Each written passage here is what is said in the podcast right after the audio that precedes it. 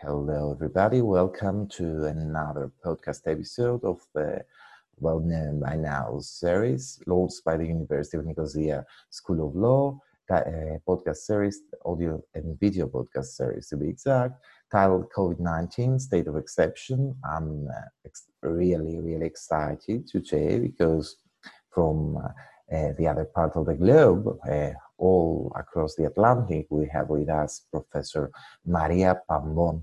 Professor Maria Pabón is currently a professor at the Loyola University New Orleans College of Law. She's a prolific author. She has uh, posted articles in journals such as the Harvard Latino Law Review, the Georgetown Immigration Law Journal, the Hastings Women's Law Journal, and the Seton Hall Law Journal. She is also a frequent keynote speaker and presenter to members of the judiciary in judicial education programs, as well as to members of the bar and to those in legal education and higher education. In two thousand thirteen, Hispanic Business named her one of the fifty most influential Hispanics in the U S. She has been honored by the National Latino Law Students Association with an Excellence in Leadership Award and has been selected twice by the National Diversity Council as the most powerful and influential woman in Louisiana, where she is seated currently. Professor Pabón currently serves on the Diversity Committee of the Louisiana State Bar Association and on the board of the Louisiana Supreme Court Historical Society. Professor Pabón served as Dean of the Loyola University New Orleans College of Law between two thousand eleven and two thousand fifteen. During her tenure as dean, the College of Law increased its bar passage rate and fundraising and enacted groundbreaking initiatives such as the Incubator Program and the Panama Summer Program. Professor Pabón, dear Mar- Maria, if I may, allow me to welcome you to our podcast series. We're really excited because we're going to discuss something that, a topic that uh, we know a little about, the rights of inmates, of incarcerated persons uh, detained within uh, the federal penitentiary system in the United States. Welcome, welcome to our discussion circle. Thank you so much. Muchas gracias and uh, merci beaucoup. Coming uh, from Louisiana, we have to have all our languages going on. That is a very generous introduction. Thank you. Well, without further ado, uh, we, let's uh, go to our first question. Uh, Maria, can you please describe the basic tenets of the U S federal law regarding the legal status of prisoners? Are they persons living in a state of exception, as the title of our podcast series is, or are they considered right holders whose personal liberty has been just restricted as prescribed by law? Well, I will start by telling you that they are definitely in a state of exception, in a situation where even before the COVID crisis, we had uh, a lot of people incarcerated, and I thought I would share this screen with you so you can see uh, what the numbers are. Can you see that? How many of these people in this exception are in the United States? And you have there uh, the little picture of my, uh, this, that's the, the university, looks a little bit like a haunted house.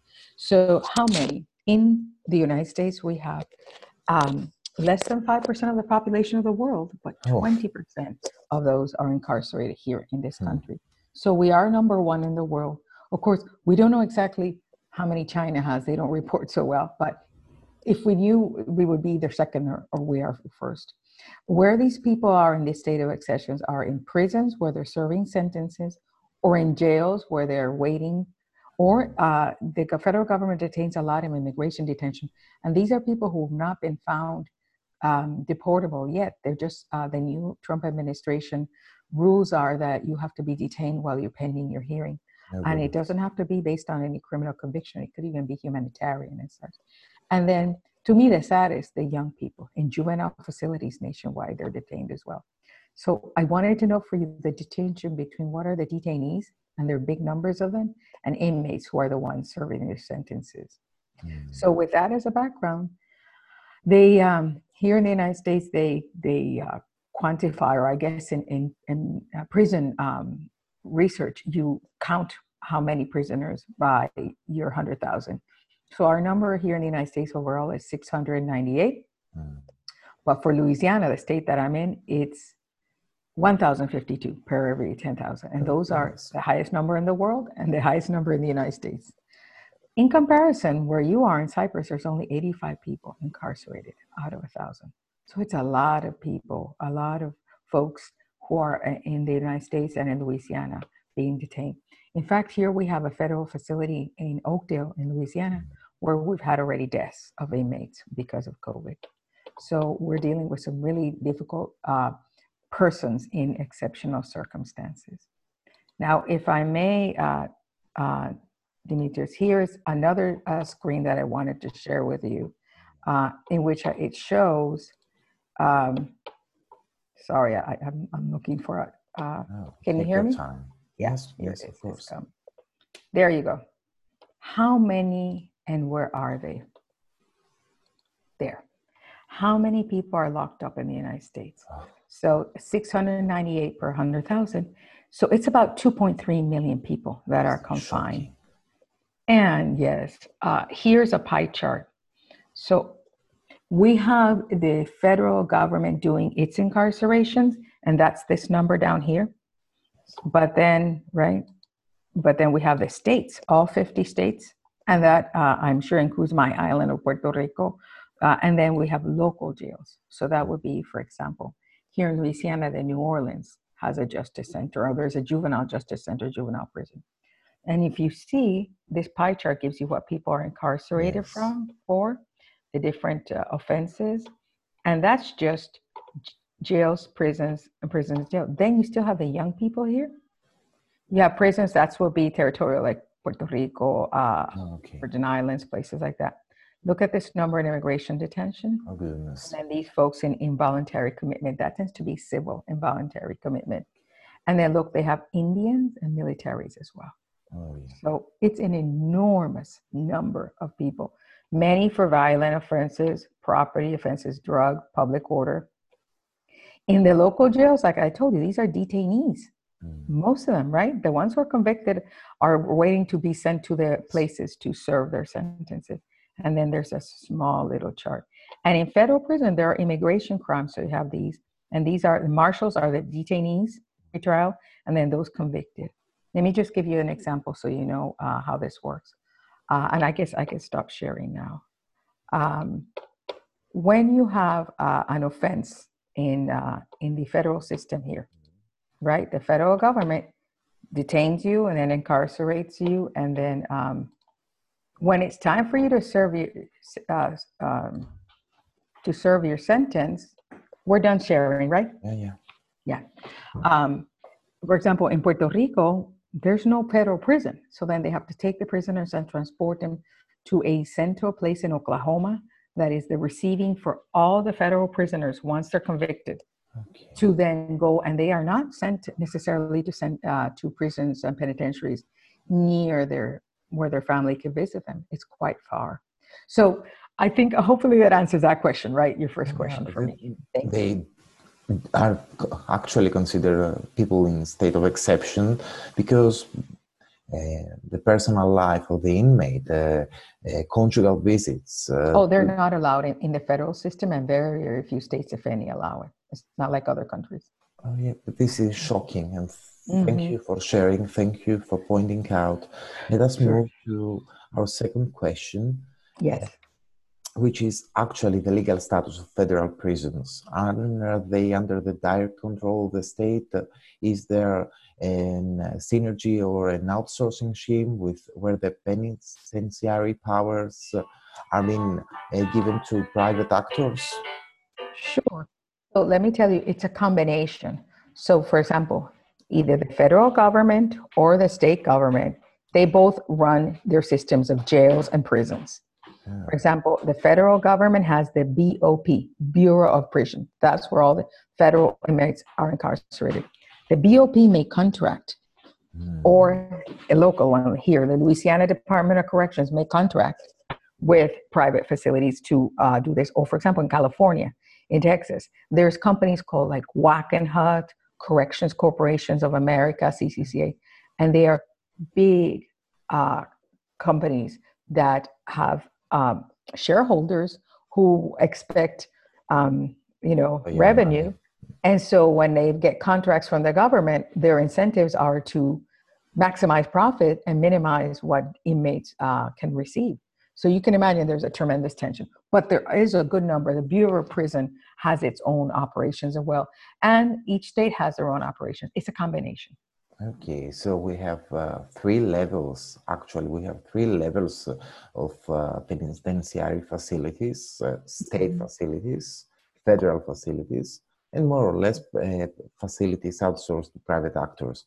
Uh, we should point out that uh, in continental Europe, especially in my mother country, Greece, the Council of State mm-hmm. has actually uh, declared that this power, the penitentiary power, is considered mm-hmm. to be a power uh, belonging, pertaining to the... So exclusive, right? Exclusive. So it is exclusively mm-hmm. destined for the state, for the administration. It cannot be outsourced.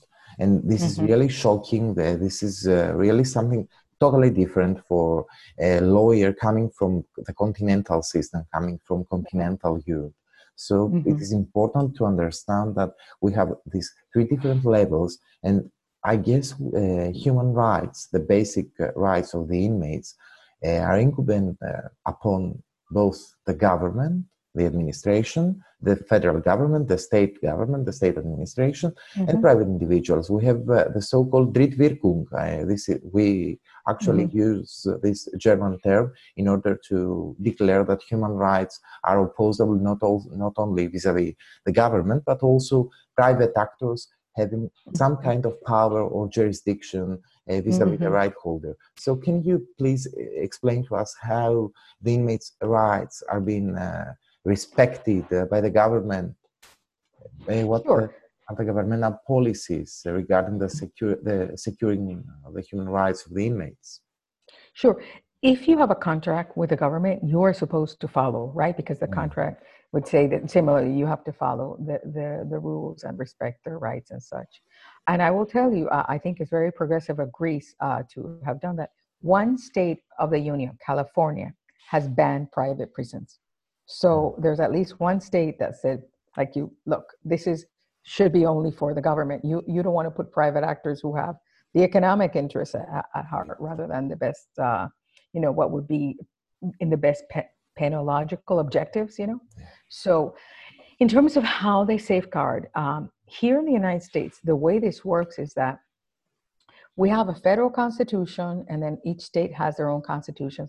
And those put like a ceilings of rights, right? These are, these are the rights that we hang. We don't usually, they're usually called constitutional rights or civil rights. Human rights is when we think about what comes from the treaties uh, and such. Okay, international law. So, exactly. So what you will see here in the United States under the Eighth Amendment, which prohibits cruel and unusual punishment, and that's interpreted by the United States Supreme Court. For example, there was a period of time that we had a ban on the death penalty based on a lawsuit and interpretation of that, a cruel and unusual punishment. About eight years later, they overruled that, the Supreme Court, and so we still have the death penalty. States individually can choose to abolish it, like, for example, mm. Illinois abolished it recently and such. So it's, again, this back and forth between the federal government and the federal um, backdrop of constitutional rights, and then each state, which could do more in terms of giving constitutional rights mm. to the inmates. But let me tell you how, how this plays in real life. There was a big war on drugs. We have this mass incarceration, right? You saw those numbers. Yeah. So what is a priority is putting folks behind bars. What is not a priority is giving them any services or any um, ability to continue a meaningful life. Because not only do you have, even if you serve your time, the issue of what they call reentry, getting back into society, they've lost the right to vote. They call that felony uh, disenfranchisement. They usually are not able to get jobs because of what's on their record. Yeah, and so, yeah, it's uh, the collateral consequences are horrible. But inside the prisons then, the requirement that they avoid cruel and unusual punishment requires, and that's what we talk about these cases from the Supreme Court, that you prevent serious harm, mm-hmm. right? That, that there's, if there's risk of injury to health, that the, the um, government actors not act with deliberate indifference to that, because otherwise you will be violating the Constitution. And the remedies are, one, an injunction ordering you to do this, and two, in sip, using that standard, but in a separate kind of lawsuit under some federal statutes, potential damages. But I'll tell you, Demetrius, I was looking and they are not giving a lot of damages. There was a case where a man got tuberculosis. This is before COVID.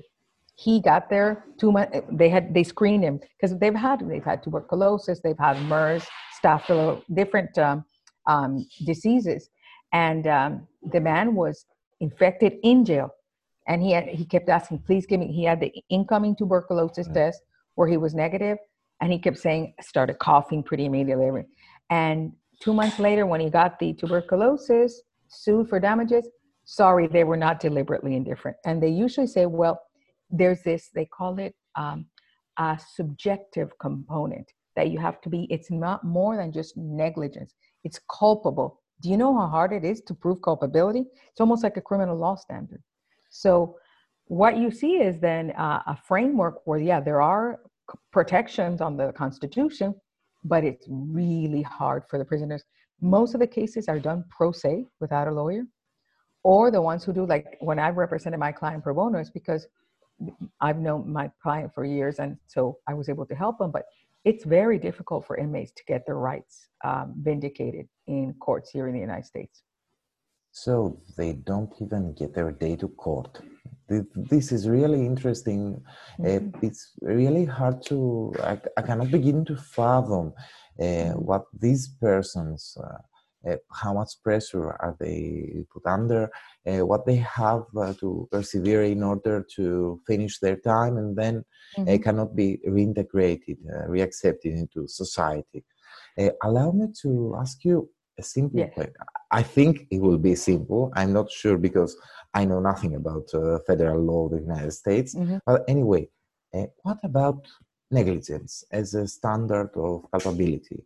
Uh, what about uh, uh, committing a tort against uh, the civil rights of uh, this or that inmate uh, based on the standard of negligence? Is this not acceptable, uh, even in private litigation? The Supreme Court has said that it's a higher standard than that. It's more like recklessness. It's above negligence and gross negligence. It's recklessness up to culpability. So they will not grant, I mean, the standard, the interpretation of cruel and unusual punishment is that. And that's the Supreme Court's standard and that they are the ones charged with interpreting. So uh, a case for negligence um, would not prosper. And in addition, we haven't mentioned that there's also the issue of the immunity of the state, mm. right? Some okay. of the cases that I've been reviewing talk about qualified immunity and when you are able to pierce that immunity when the state allows itself to be sued. And I'll tell you, at the end of the day, anything having to do with prisons, there's always going to be a, uh, an argument of public safety I and know. that there, uh, there's going to be a, a strong defense that, you know, it's hard to prove the culpability. And then if you're able to prove it, they will come up with uh, a defense of, oh, well, Um, they they did what they did for penological objectives. I was reading a case about a, a man who came in, pretrial detainee, into a, a facility, and he started complaining of um, he had a medication, and they took him off the medication, and uh, he was complaining of pain and uh, seizures. You know how they responded? They said he was faking the, the seizures, put him in a padded cell, gave him no help, and he died. And then the wife sued and no recovery. They were not culpable. It's unbelievable. That's why it's, I'm so glad that you asked me to do this podcast, and I'm happy to do any others or entertain any of this, because the situation here in the United States is very difficult for people who, you know, they're judging you on one day that you made a mistake. They, some of these people haven't even been adjudged guilty, and uh, they die in jail.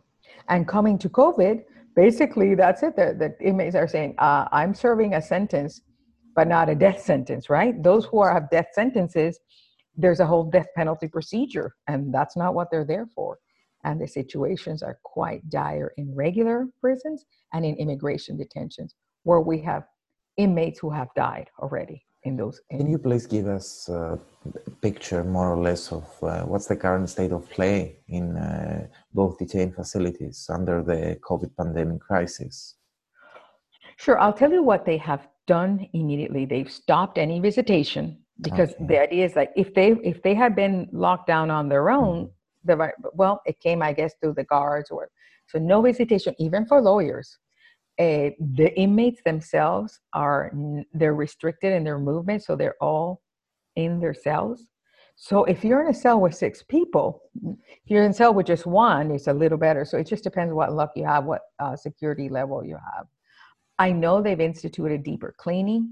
I know they've had, depending on your facility, some of them have received masks. Oh, face masks. Okay. Right. Some of them are able to have hand sanitizers. Some no, because of the alcohol. There's prohibitions against alcohol because of this idea that inmates oh. will make um, homemade um, um, alcohol to drink, you know? No, it's hard to believe using the sanitizer, yeah. I, I don't really I, understand right. how, but anyway. Yeah. Um, so the, and then at least for, I can tell you the conditions for the facility, federal facility in Mississippi where my clients at, mm-hmm. they have not done any COVID testing. You know, the one they do through the mouth or any through the blood, nothing. The only, every morning he says that some nursing assistants, not even registered or certified nurses, okay. come around and take temperatures. And when people have a temperature, it's not clear that they remove they them from, from there. They just stay there. And if they get sick, then they will take them out. Um, and so it's a very difficult situation to maintain your health. Uh, in addition to so the mental health, you've heard that there's been, even in the past, Demetrius, a, a rash of suicides in these prisons because the conditions are so dire and they don't watch them very well.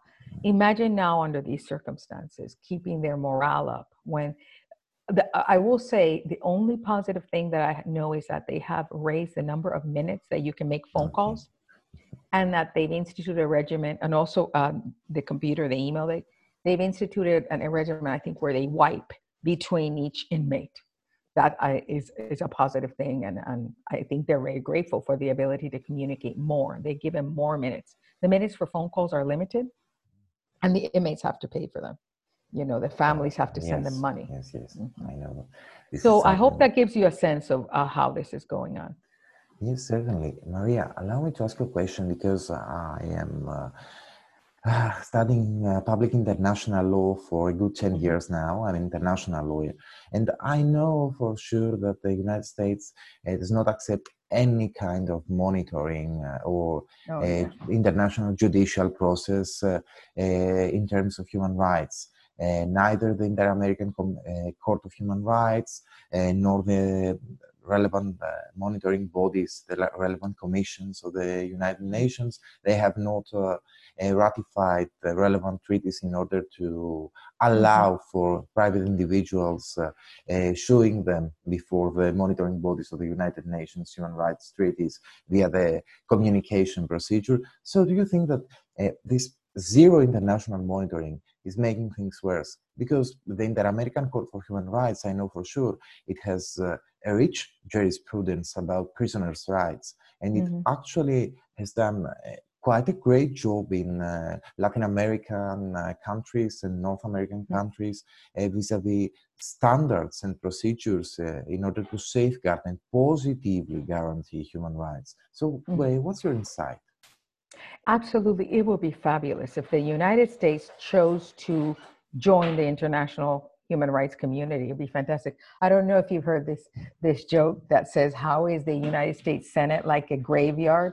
Because things go to die there, like the treaties. You yeah. send them to the Senate to be ratified and they never make it out. Um, what we have here in the absence of the international human rights community, I'll tell you who they are. It's the judges, mostly federal judges, who use their own conscience, which is, I think, um, maybe because to, you know, in, at least in the past, to become a judge, you have to really have studied, and maybe they have picked up the human rights, even if it's not the, the regime adopted by our country. It will be at the very least um, um, something they know about. But I, um, federal judges in, back again in California, ordered, like what I told you before about the ban on prisons, that was through law. But the federal, a federal judge in California in twenty eleven, because of the prison overcrowding that was so massive, which is another thing that in the COVID area is horrible. How do you do social distancing when you're in an overcrowded prison?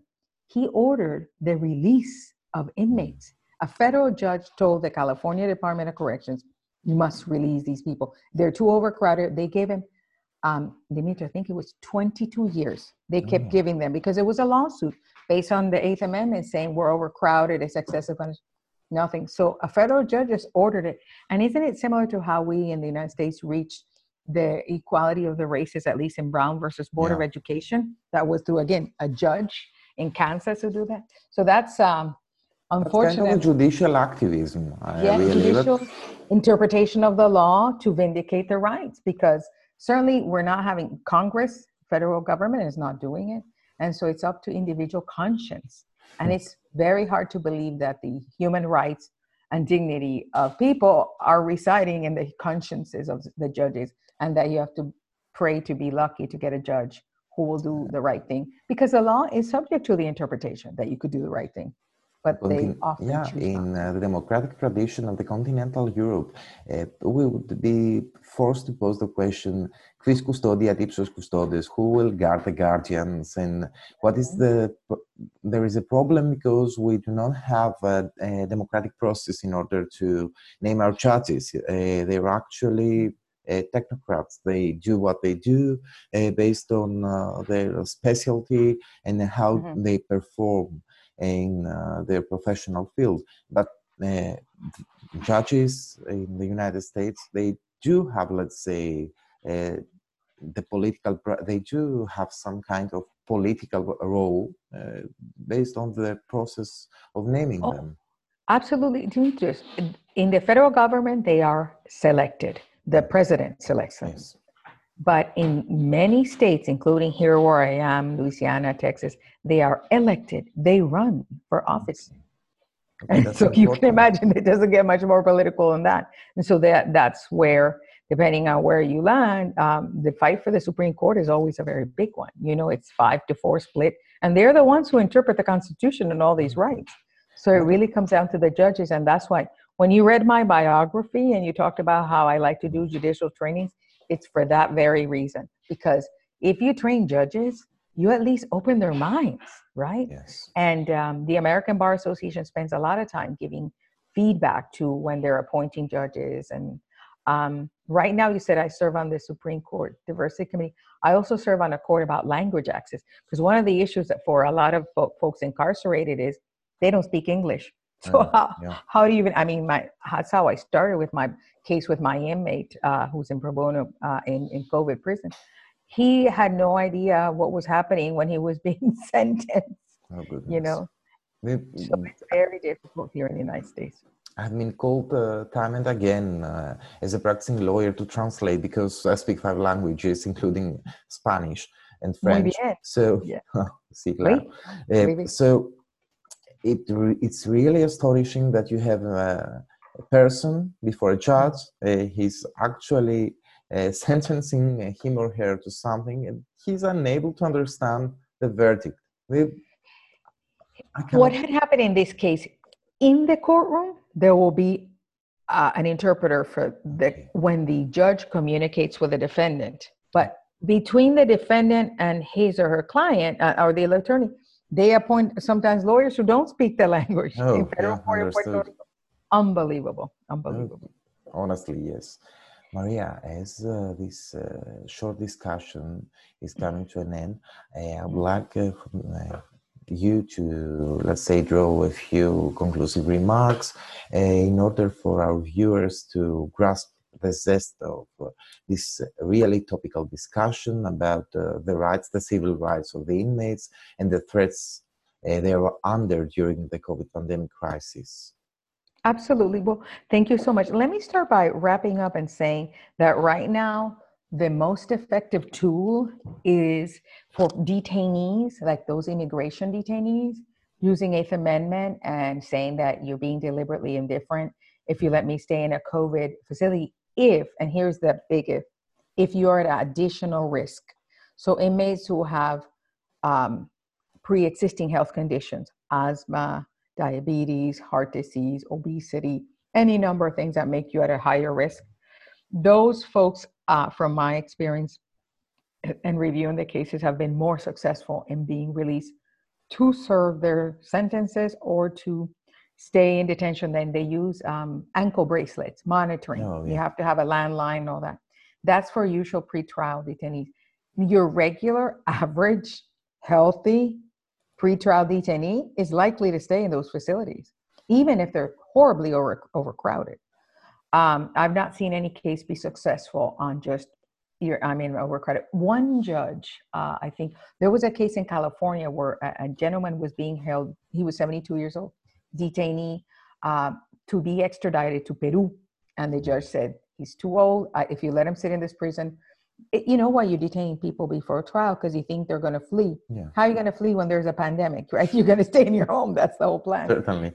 Right. And then for, for inmates who are in federal prisons, mm-hmm. who have the same risk factors, the age, the obesity, the health conditions, and have served fifty percent of their sentence, there's a compassionate release provision. And that's what I've used to file for uh, my inmate. Uh, and we still haven't heard from the judge. So every day that goes by, there's more fear of infection. Exactly. But every day that go by, goes by, the judge is still thinking about ruling, and we haven't heard. So these are really difficult situations. And I want to thank you for giving me a chance to bring it to the attention of the world. And uh, I'm happy to always engage in discussions with uh, folks in Nicosia because uh, about these issues, because we can all learn from each other very much. Certainly. So thank you so much, Dimitrios. No, no, we want to thank you, Maria, for this informing discussion. Uh, we are really wiser, uh, really puzzled, perplexed by the United States uh, federal penitentiary system, but we certainly want to learn more. So we'll certainly to have a discussion uh, again, in, either in this series or in our other series, the COVID nineteen Newsroom podcast series. Thank you mm-hmm. for being here. Uh, Mucho gusto. You. Merci beaucoup. Absolument. You're excellent, Maria. It's a thank really you. Nice meeting you. Thank you. Thank you very much. Have a good day. Bye-bye. You too.